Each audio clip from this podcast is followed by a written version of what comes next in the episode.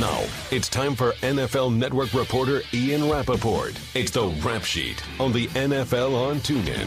Ian, always a pleasure. Brian Weber with you. Let's start with a big picture thought. What can you tell us about a meeting scheduled for tomorrow in Philadelphia by a group calling itself the Players Coalition? Well, I can tell you that it is now not scheduled. It was going to be, and I know the players – made a big show of reaching out to Texans owner Bob McNair and, and NFL Commissioner Roger Goodell and a couple other key people, including Colin Kaepernick. But um, you know, it sounds like it was really just too soon, too tough scheduling to organize a big meeting. The idea was good, being inclusive was good, uh, and I know both sides want to continue the conversation. You know, really to the fullest, especially what's gone on the last couple of days with the Texans owner, but logistically it's too tough. So they're going to kind of regroup a little bit and resume talks maybe after the, each side catches their breath in a week or two. You alluded to Texan owner Bob McNair. Do you think, based on conversations you're having with players and other folks around the league, that his indication, his inmates' observation was directed at league officials, not players, will have any resonance? You know, it's tough to know because I didn't hear it. I know that the phrase is not exactly what he said, right? Like you would usually say inmates running the asylum. You know, actually, honestly, my first thought was that he bungled the phrase, that he just got it wrong. And then he said he was referring to the league office, which is plausible, um, you know, because it would be tough for me to imagine someone who is around players so much. And the Texans locker room is a really good one. They care about the community a lot. They have a lot of good people. Forget about players. Uh, good people in the Texans organization. So that sort of surprised me that he would refer to players as inmates.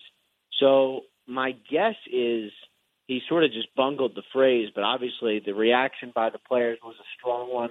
A lot of Texans players kneeled today before the game, and um, you know, there's certainly, and he, you know, he apologized to the team, and I was told it didn't go over well. Um, so that that could have a lasting effect there taking you around the league with our NFL insider Ian Rapoport of NFL Network. Ian, Packers have a bye, but what's the initial reaction been to Martellus Bennett posting on Instagram last night? This is likely to be his last season.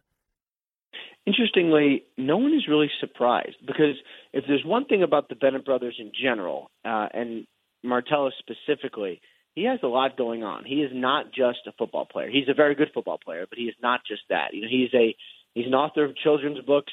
Uh, he's extremely smart. He's interested in other things besides just on the field. So, you know, he's made a lot of money. Uh, he's made a lot of plays. Uh, he has won a Super Bowl.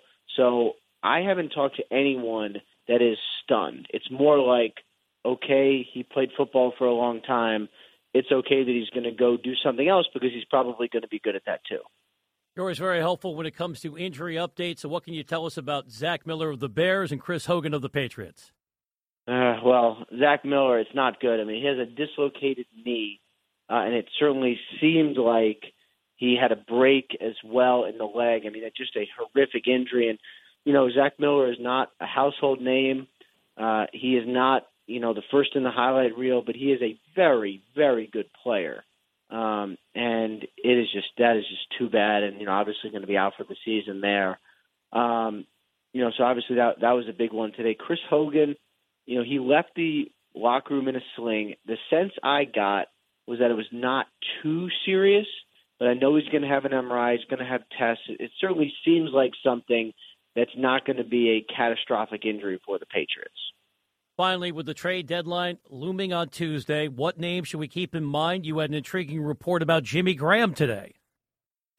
Yeah, a couple big ones. Um, Eric Ebron from the Detroit Lions. Keep an eye on that one. Um, I know teams have been calling, and they certainly seem like they'd be willing to move him for the right price. Uh, the uh, Seahawks are still searching for a left tackle. Duane Brown is in the building today, uh, facing them.